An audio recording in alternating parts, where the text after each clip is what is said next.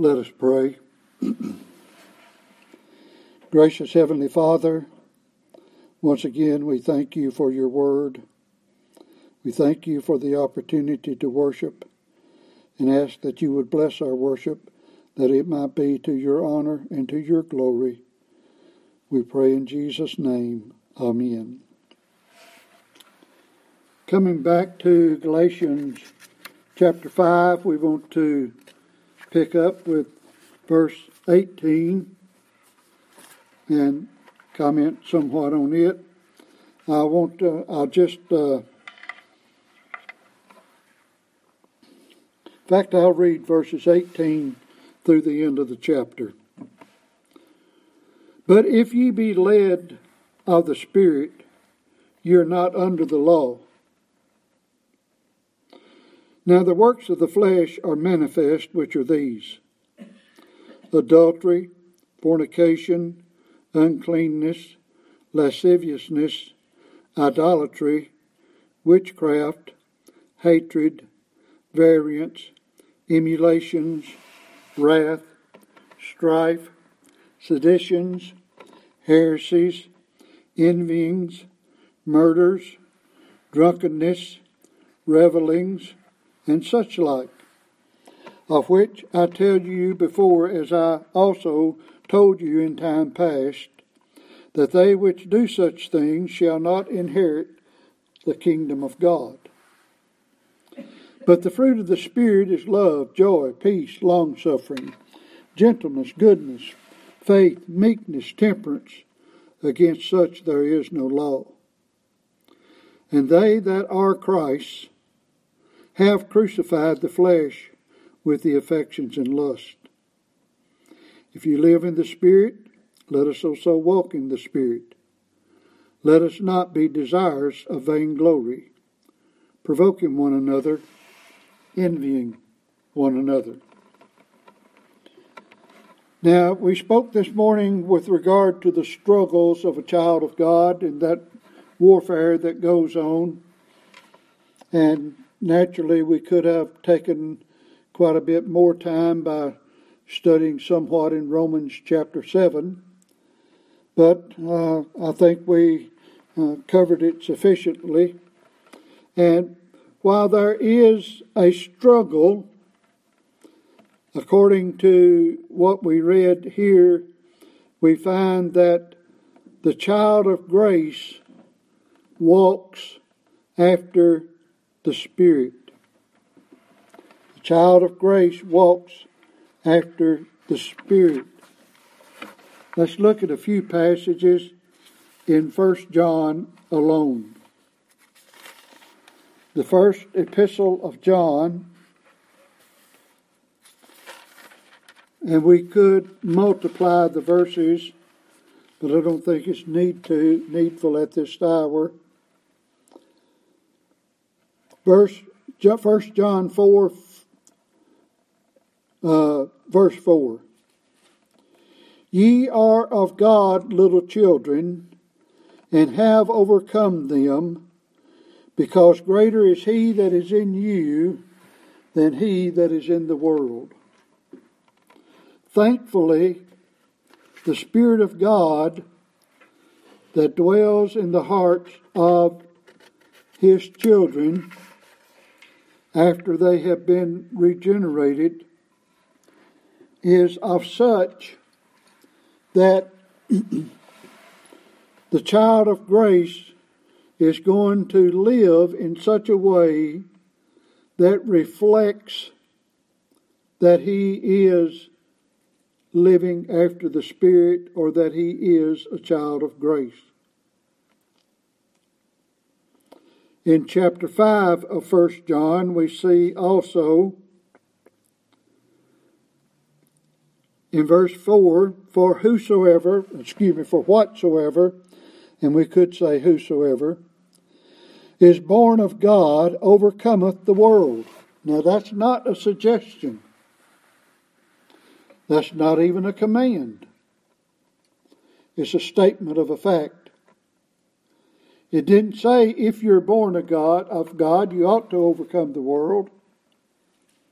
It didn't say if you're born of God, you should overcome the world. It says if you are born of God, you overcome the world. No ifs or buts about it. And this is the victory that overcometh the world, even our faith. It's not us that do it, it is the faith of God that He puts in us. And notice this Who is he that overcometh the world but he that believeth that Jesus is the Son of God? So these verses here teach us plainly if a person is a believer, if a man professes to be a believer, and he's not overcoming the world, then he's not a believer. He's just a professor. He just professes to believe. And from what we see in the day in which we live, it appears to me that a lot of professing believers are only professors because you don't see much people overcoming the world. If I remember the statistics correctly. I believe it was the Gallup poll that was done recently. And of the so called evangelical community, it might have been the population of the United States.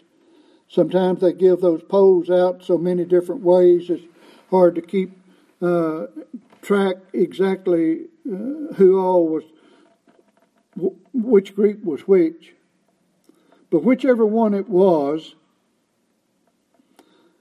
only 30% of people in America or, or evangelical, I forget which one it was, either way is bad, only 30% believe the Bible is accurate.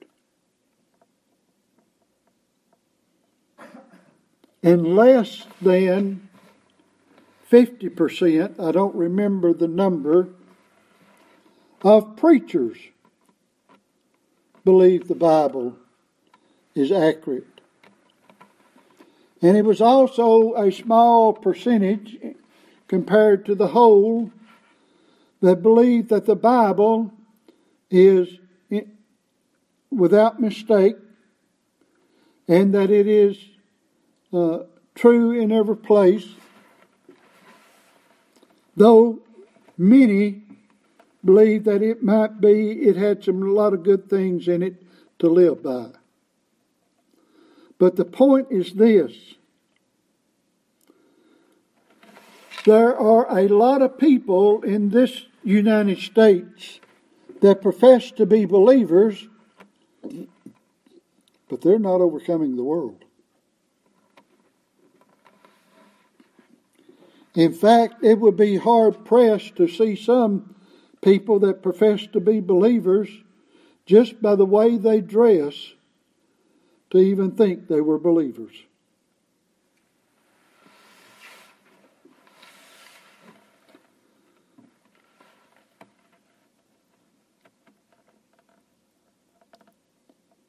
And the sad part about it is that these professed believers they think they're right. But how can they be right when it says plainly in the Word of God that whoever is born of God overcomes the world?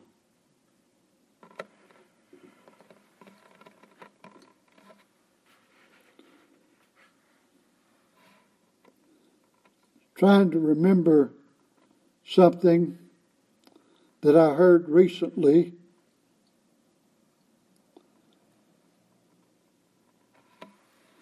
And I wish I could remember it because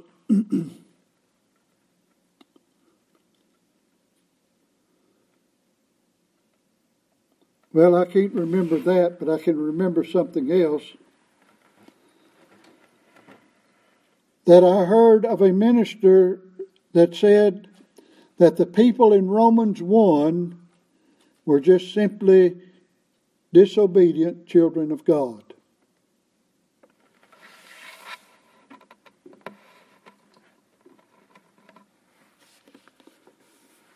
And I've even heard other preachers that stand in pulpits that have made the statement that people like uh, Hugh Hefner was a child of God, and even Hitler and Stalin. What in the world? How can how can we expect our nation to be any better than what it is when you hear such garbage as that being proclaimed? And what it was that I was trying to think of, uh, that I can't think of it right now, that I was told recently, it was something that some preacher believes or has preached that, uh, oh, yes, I know what it is. A certain preacher, uh, I don't know him, I've heard of him, uh, among our own denomination, that talked about how bad Clarence Thomas is because he was against abortion and how the overturning of Roe versus Wade was an ungodly thing uh, and how that it was uh, oppressing uh, women. Now, how can a, preacher that professes to believe the doctrines of grace and believe what the Bible say uh, say anything other than abortion and murder? But that's where we are, beloved. That's where we are.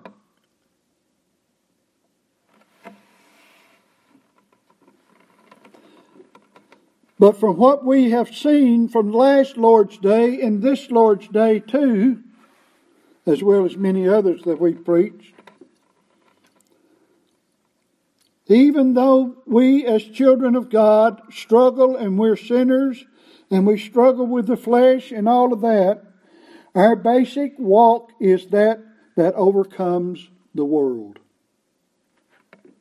We saw it here, what we've read in First John also. I'll read one other here in First John back in chapter 3. First John 3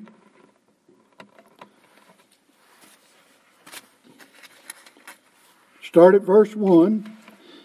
Behold, what manner of love the Father hath bestowed upon us, that we should be called the sons of God. Therefore the world knoweth us not, because it knew him not. Beloved, now are we the sons of God, and it doth not yet appear what we shall be. But we know that when he shall appear, we shall be like him, for we shall see him as he is. And every man that hath this hope purifieth himself, even as he is pure. Notice, every individual that has a hope of the resurrection of the and of, of not only of the resurrection of Christ, but that we will be resurrected. He doesn't say that he should purify himself. It doesn't say that he ought to purify himself. It says he does purify himself.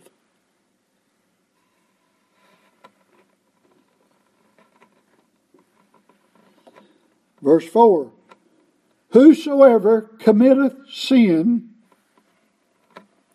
and I don't have time to go into all of the verb tenses of this. And Lord willing, if we live long enough and preach, know, get to this when we plan on preaching through First John, when we get through with Galatians. But you should know this just from the King James English itself. You see that ETH on the end of commit? What does that tell you? present tense. In other words, we would say it like this Whosoever is committing sin. In other words, whosoever is living in sin. That's what it's talking about.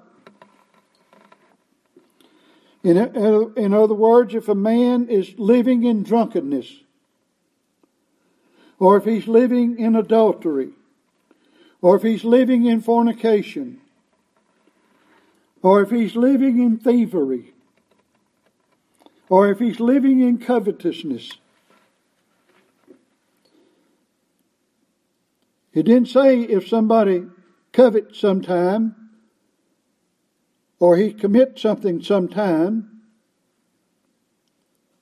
but he that is committing, he that is living in it. That's, that's what we have here in the context. Whosoever committeth sin transgresseth also the law, for sin is the transgression of the law. Literally, that reads sin is anomia. Anomia, the Greek word for law, is nomos. When you put the alpha privative on front of it, it's anomos or anomia. In other words, no law. So he that committeth sin is an antinomian, in other words. And ye know that he was manifested to take away our sins, and in him is no sin. Whosoever abideth in him. And you remember last Lord's Day we uh, emphasized from John chapter the Gospel of John chapter 14 what it is to abide in Christ and Christ to abide in us is by keeping his commandments. So whosoever abideth or liveth in sin, uh, uh, abideth in him, I mean, sinneth not. Whosoever sinneth, that is, committeth sin, can, habitually practice sin. See the ETH on the end. In fact, let me just read it that way for uh, that. For whosoever abideth in him does not continue in sin. Whosoever continueth in sin hath not seen him, neither known him. Little children, let no man deceive you. He that is righteous, or he that doeth righteousness, is righteous, even as he that is Christ is righteous.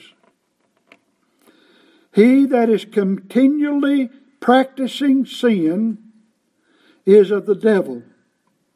For the devil sinneth from the beginning. For this purpose the Son of God was manifested, that he might destroy the works of the devil. Whosoever is born of God doth not commit sin. For his seed remaineth in him, and he cannot sin because he is born of God. In other words, a person that is born again by the Spirit of God has the, the seed of God in him. He does not practice sin. He doesn't live in sin.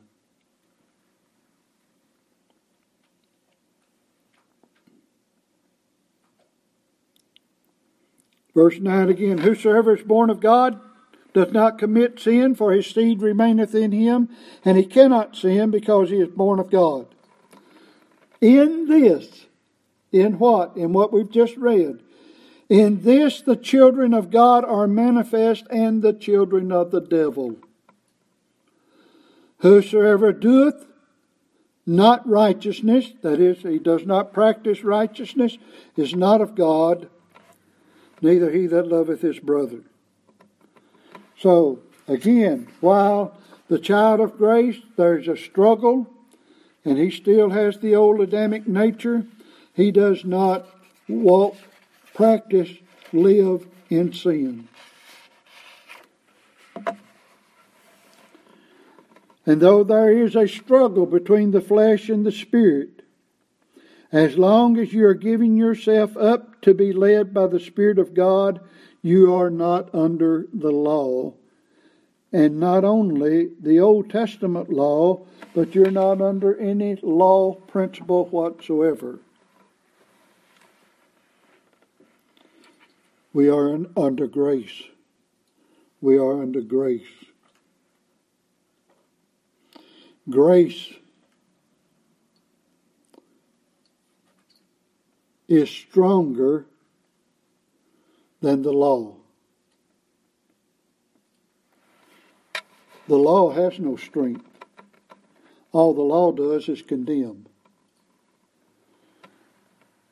But the grace of God bringeth salvation.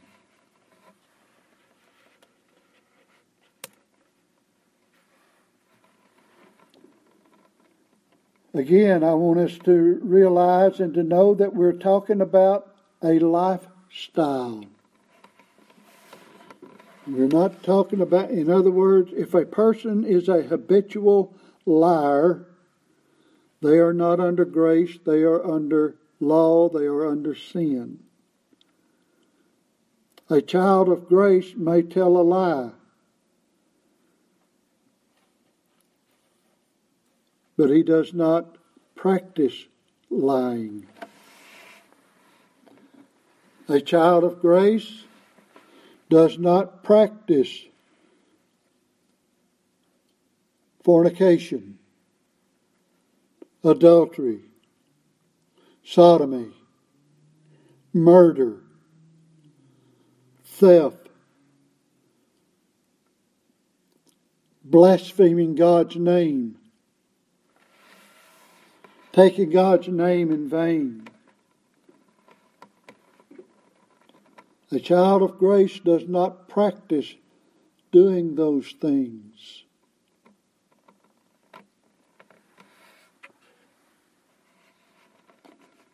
But we live in a world of professing Christians that look more like the world than anything else.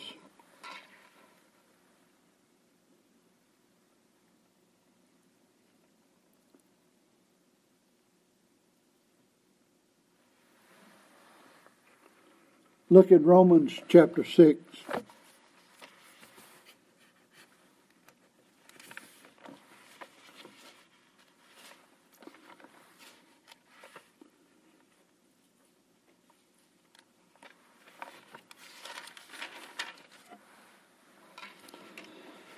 If we had time, we would look at several verses of Romans chapter 6, but one should be sufficient for now. Verse 14 For sin shall not have dominion over you, for ye are not under law, but under grace. Sin does not reign over a child of grace who has been re- uh, regenerated by the Holy Spirit of God.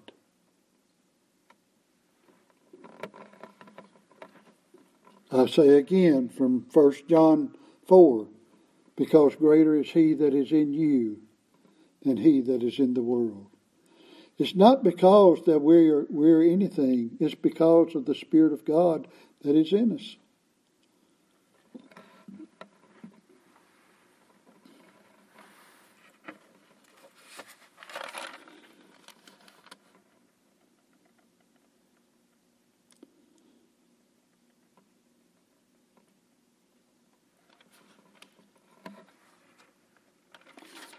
Look at Matthew chapter 12.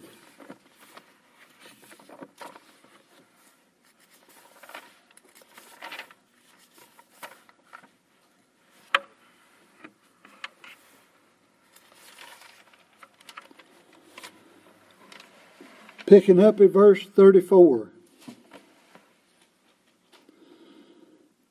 O generation of vipers, how can ye, being evil, speak good things?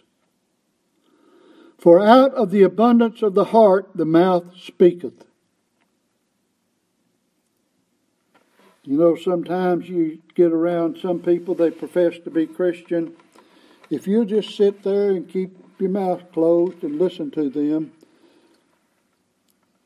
pretty soon you're going to find stuff coming out of their mouth that's not Christ like.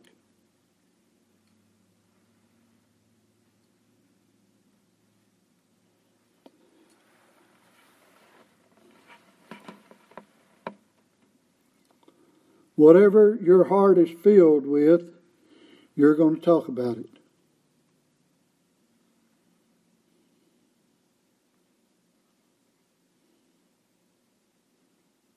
I don't remember exactly who or where or what it was recently that made me think of this verse. But I was talking to somebody, and I think they, I don't think they were uh, a, normal acquaintance of mine.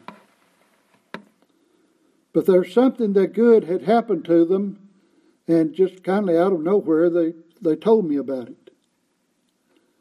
But the only reason they did is because out of the abundance of the heart, the mouth speaketh.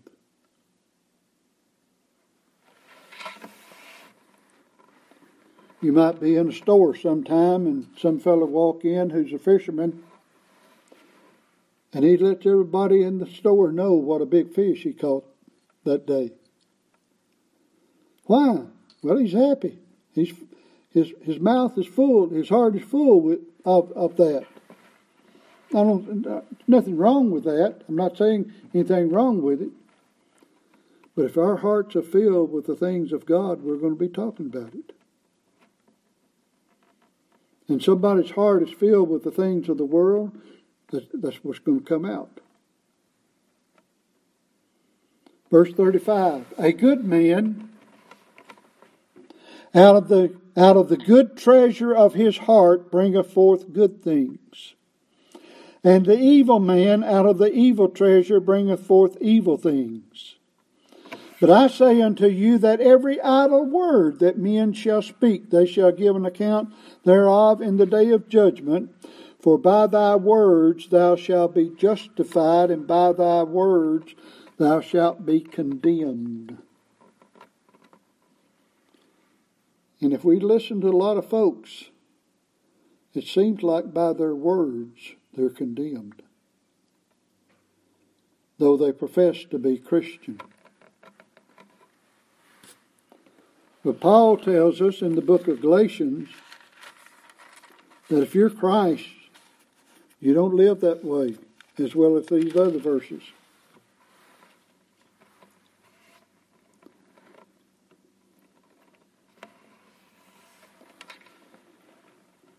Now, verses back in Galatians 5, verses 19 through 21 gives a list of the works of the flesh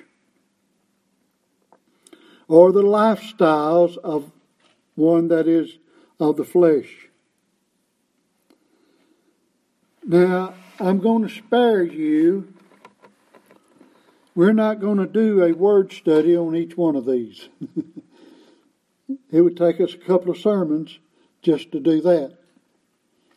Now, I don't think it's needful that I do that. Some other time we might. Nor are we going to do a word study on the fruits of the Spirit that are mentioned in verses 22 and 23.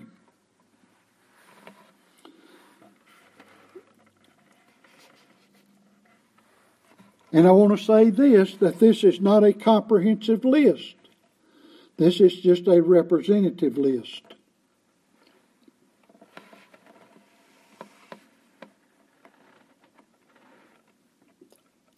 But you think about this again. I want to read this list again, and I want to read it with the understanding that this is talking about somebody that is practicing these things. The works of the flesh are manifest, which are these someone living in adultery, living in fornication, living in uncleanness, living in licentiousness, uh, lasciviousness living in idolatry, living in witchcraft. By the way, the word witchcraft there is where we get our English word pharmacy. Drugs, in other words.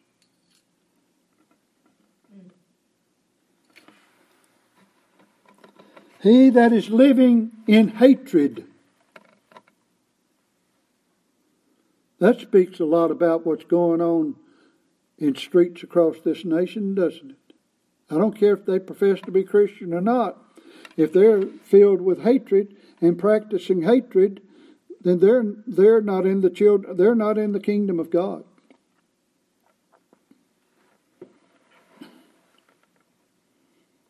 Strife that goes along with the wrath. Emulations. I mean, excuse me, seditions, heresies, envyings, murders, drunkenness. What do you see on your news when spring breaks come along and other holidays come along.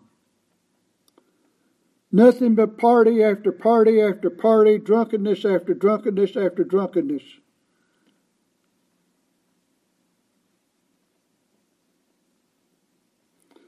Living in revelings and other such like sins. They do not inherit the kingdom of God. They do not inherit the kingdom of God. now, like this is not a comprehensive list, and neither are others, but I want us to read a few other lists. Look at Matthew, no, excuse me, Mark chapter 7.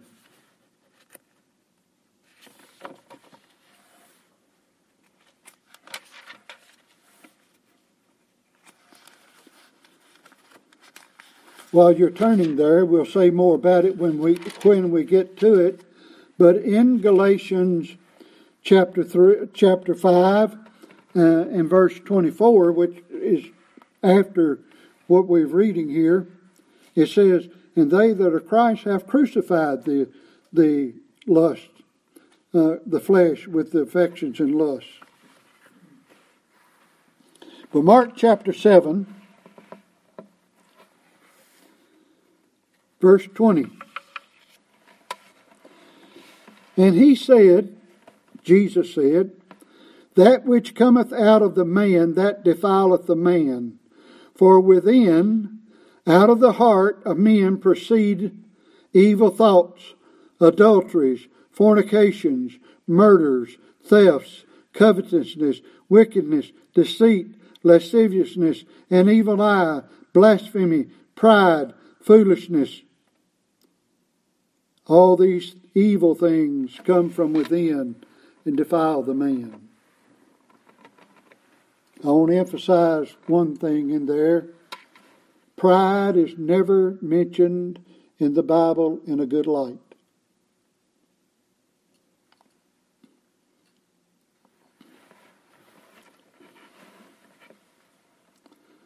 I've changed using the word pride for thankful and I was told recently when I changed that on a birthday card that I sent to someone, struck out pride and put thankful for them in there.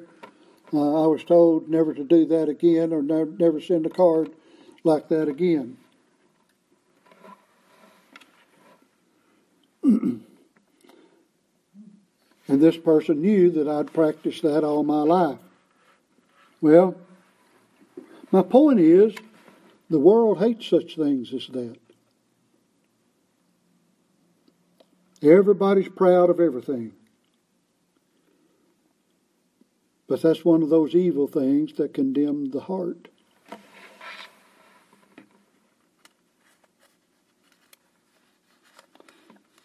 I won't take the time to read the list in Romans chapter 1 and 2 Let's go to 1 Corinthians chapter 5.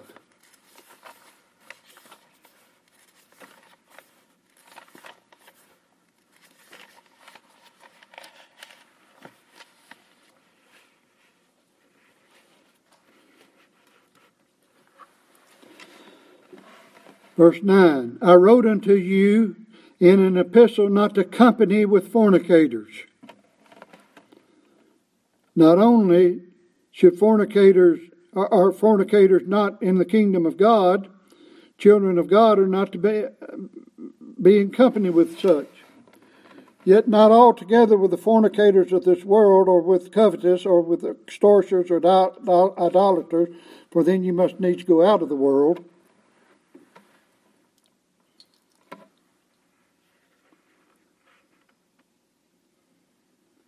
But we're not to company with fornicators.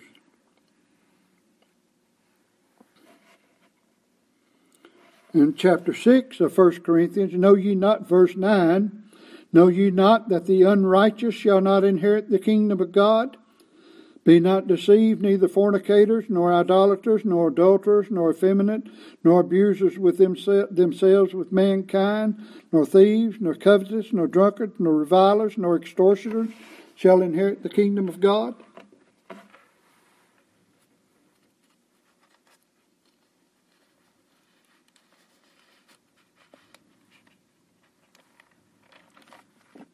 I'm going to skip over Ephesians 5, verses 3 through 5, and Colossians 5 through 8. 1 Timothy chapter 1.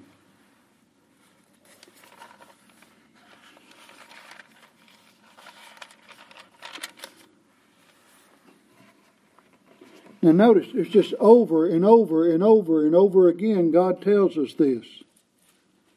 1 Timothy 1 9. Knowing this, that the law is not made for a righteous man, but for the lawless and disobedient, for the ungodly, and for sinners, for unholy and profane, for murderers of fathers and murder, murderers of mothers, for manslayers, for whoremongers, for them that defile themselves with mankind that's sodomites. For men stealers, or for liars, for perjured persons, and if there be any other thing that is contrary to sound doctrine. 2 Timothy chapter 3.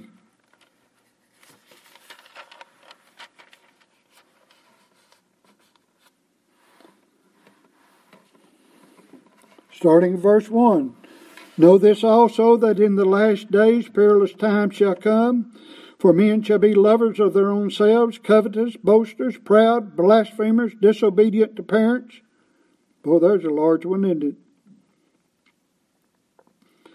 Notice blasphemers, proud, lovers of their own selves, disobedient to parents, unthankful, unholy, without natural affection truce breakers, false accusers, incontinent, fierce, despisers of those that are good, traitors, heady, high minded, lovers of pleasure more than lovers of God, having a form of godliness, but denying the power thereof, of such turn away. Of such turn away. You think the Lord is telling us something? telling us not to company with such folks?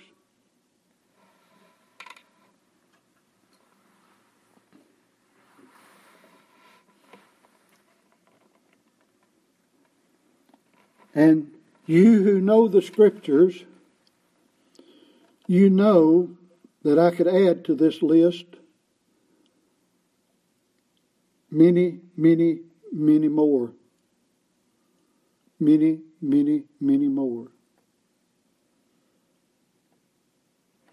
One of the things that God hates that he talks about in Proverbs chapter 6 is he that sows discord among the brethren.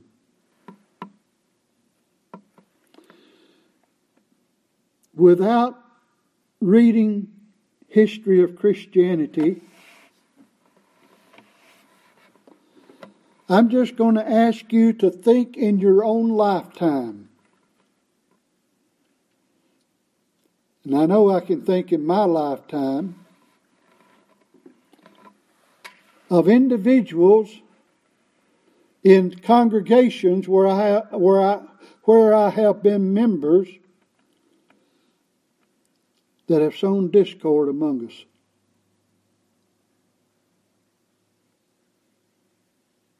God didn't say that He hated the discord. He said He hated those that sowed the discord.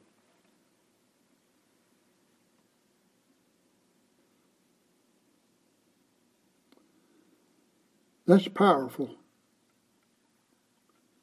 That's powerful.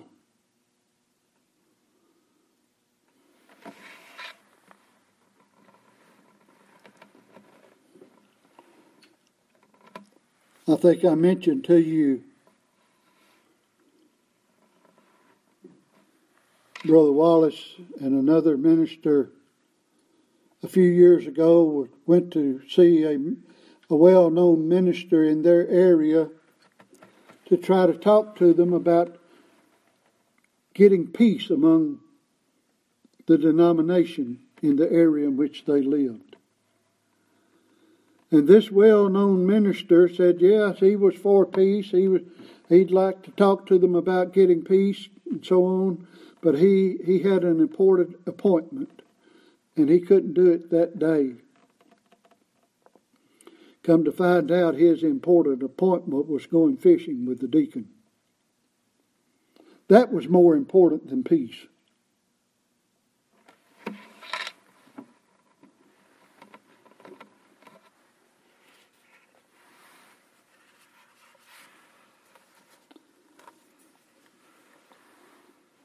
the fruits of the flesh are quite, quite condemning. But the fruits of the Spirit are quite refreshing.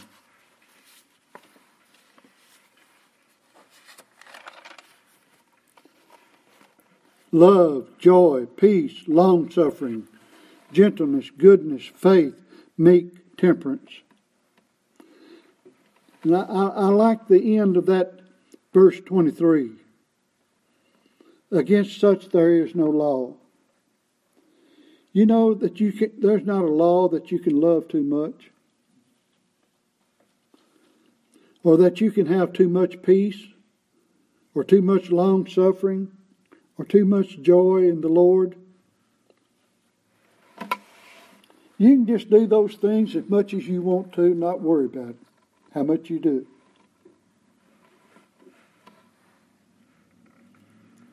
Again, this is a representative list.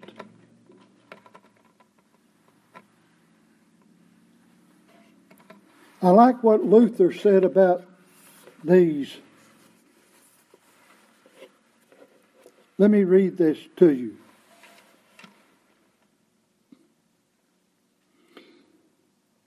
It had been it had been enough to have said, Love and no more. For love extendeth itself unto all the fruits of the Spirit. And in 1 Corinthians 13, Paul attributed to love all the fruits which are done in the Spirit when he said, saith, Love is patient, courteous, and so on. Notwithstanding, he would set it here by itself among the rest of the fruits of the Spirit, and in the first place, whereby to admonish the Christians that before all things they should love one another, giving honor one to another through love, and every man esteeming better of another than himself, because they have Christ and the Holy Spirit, Holy Ghost dwelling in them, and because of the word, baptism, and other gifts of God which Christians have. And I remind you of 1 Thessalonians 4 9. In fact, I'm just going to turn there and read it. Give you time to turn read it so you can see it.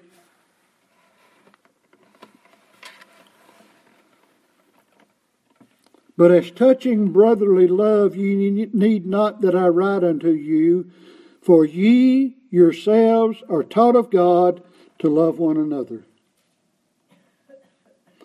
God's children are going to love God's children because God teaches them that. You remember we read this morning in John 6 44 and 45, particularly 45, where he said, And they shall all be taught of God.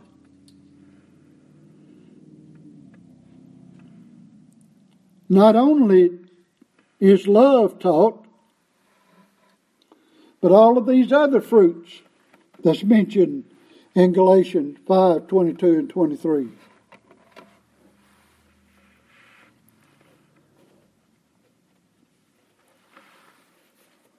Just like the works of the Spirit, the works of the, uh, excuse me, just like the works of the flesh, the works of the Spirit will reflect the lifestyle of the believer.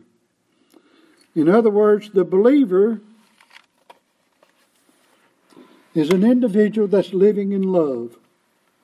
He's living in joy. He's living in peace. He's living in long suffering. He's living in gentleness.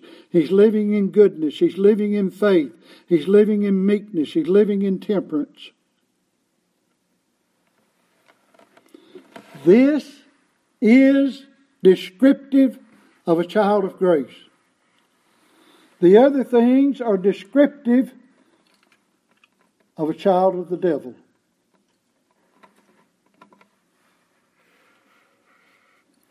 And what did Jesus say? By their fruits, what? Ye shall know them. By their fruit ye shall know them.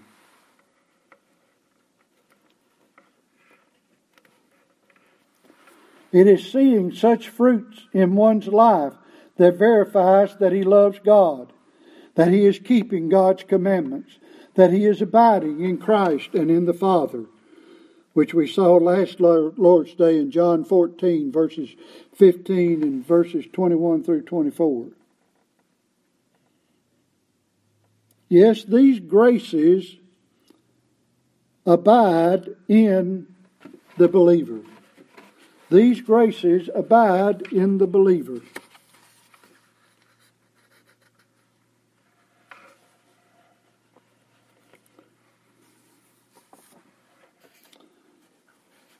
I want to read something that A.T. Robertson said about this. Only those taught of God keep on loving one another, love neighbors and even enemies, as Jesus taught in Matthew 5:44. Note the use of the word agapeo and not phileo, in other words, uh, the highest form of love. That is, while Philadelphia is used for brotherly love in the first part of the verse.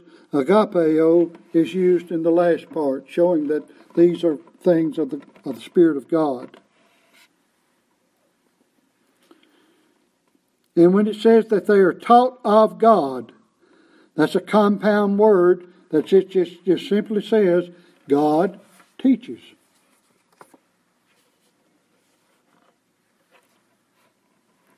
That's talking about 1 Thessalonians 4 9. And of this verse, uh, Gill said, Not merely by the light of nature, which teaches men to be kind, courteous, affable, and beneficent, nor by the law of Moses, which obliges men to love their neighbors as themselves, nor only doctrinally by the ministry of the gospel, which frequently inculcates the exercise of this grace as a matter of great importance and consequence nor only by the new commandment and example of Christ, but by the Spirit of God internally in regeneration, who, according to the tenor of the new covenant, writes this law of love, that is, and you should that you're taught of God to love one another. This love of God, uh, this love, uh, uh, this law of love and of Christ upon the heart, and this being written upon the hearts of the Thessalonians by the finger of God, whereby they were dearly uh, uh, directed and powerfully taught to exercise this grace and discharge this duty. and under the influence of the same Spirit did exercise it, it was necessary for the apostle to write about it and press them to it.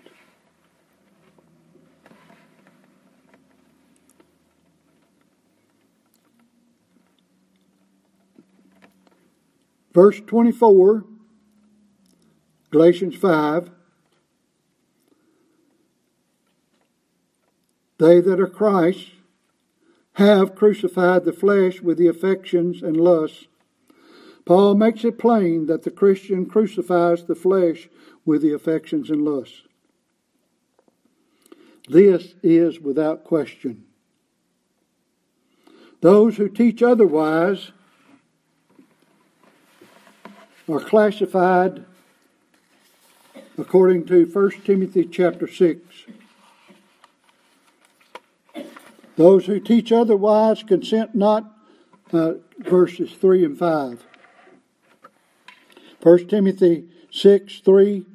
If any man teach otherwise and consent not to wholesome words, even the words of our Lord Jesus Christ, and to the doctrine which is according to godliness, he is proud, knowing nothing, but doting about questions and strifes of words whereof cometh envy, strife, railings, evil surmising, perverse disputings of men of corrupt minds, and destitute of the truth, supposing that gain is godliness. From such withdraw thyself.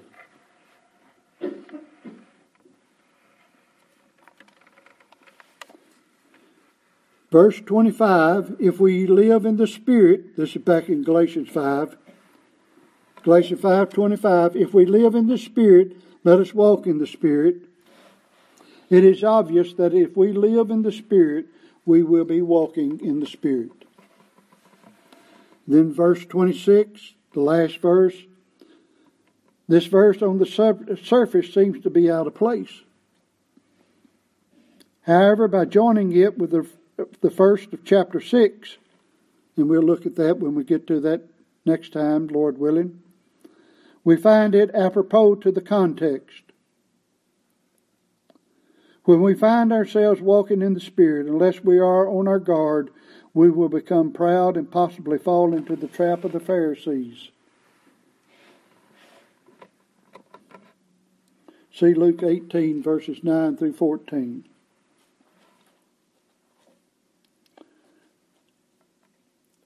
Walking in the Spirit should never cause us to compare ourselves with others.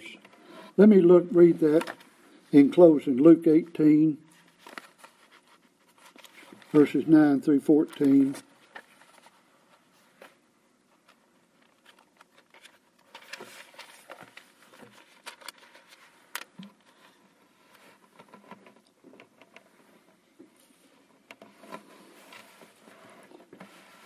Well,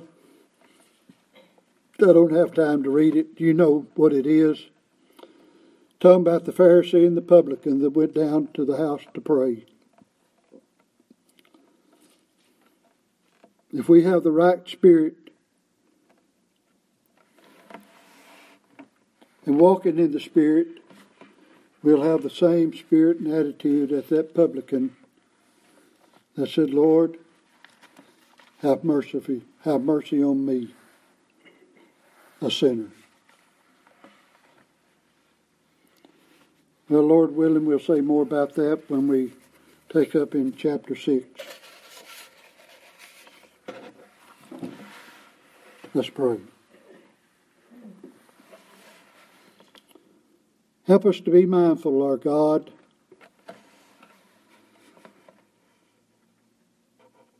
to check ourselves and how we're living, how we're walking,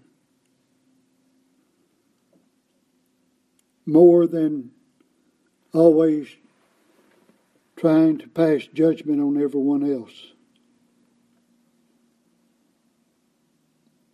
Help us to get the beam out of our eye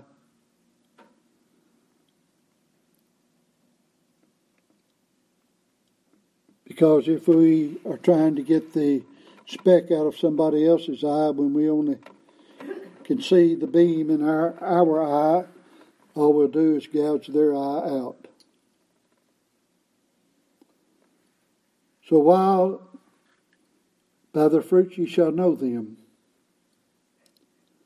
May we take it to heart more than having a spirit of censure against everyone else without looking into our own souls. We pray in Jesus' name. Amen.